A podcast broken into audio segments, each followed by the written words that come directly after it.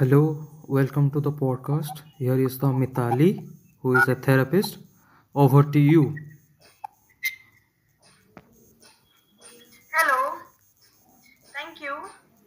My name is Mitali. I'm an energy healer and a therapist.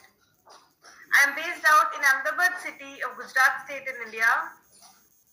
I majorly work with alternative healing modalities like Reiki, counseling, hypnotherapy, crystal healing, pranic healing, etc. I sometimes also work with aromatherapy.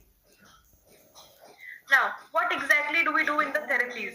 I work with individuals, couples, or groups for the entire aim of mental health, sound mental health. May it be in relationships, may it be in house, may it be in career, in education, in any area of your life, mental health is very important. How the life affects mental health or the situations affect mental health and how do you deal with it? How do you cope with such situations is what I deal with. Thank you so much. If someone has any questions, there is a Google form. Please fill it up and uh, send me the. Send me the questions that we should answer in the podcast, and uh, you can personally answer uh, co- answer answers or uh, get uh, questions. Uh, be uh, Mitali in Instagram in DMs.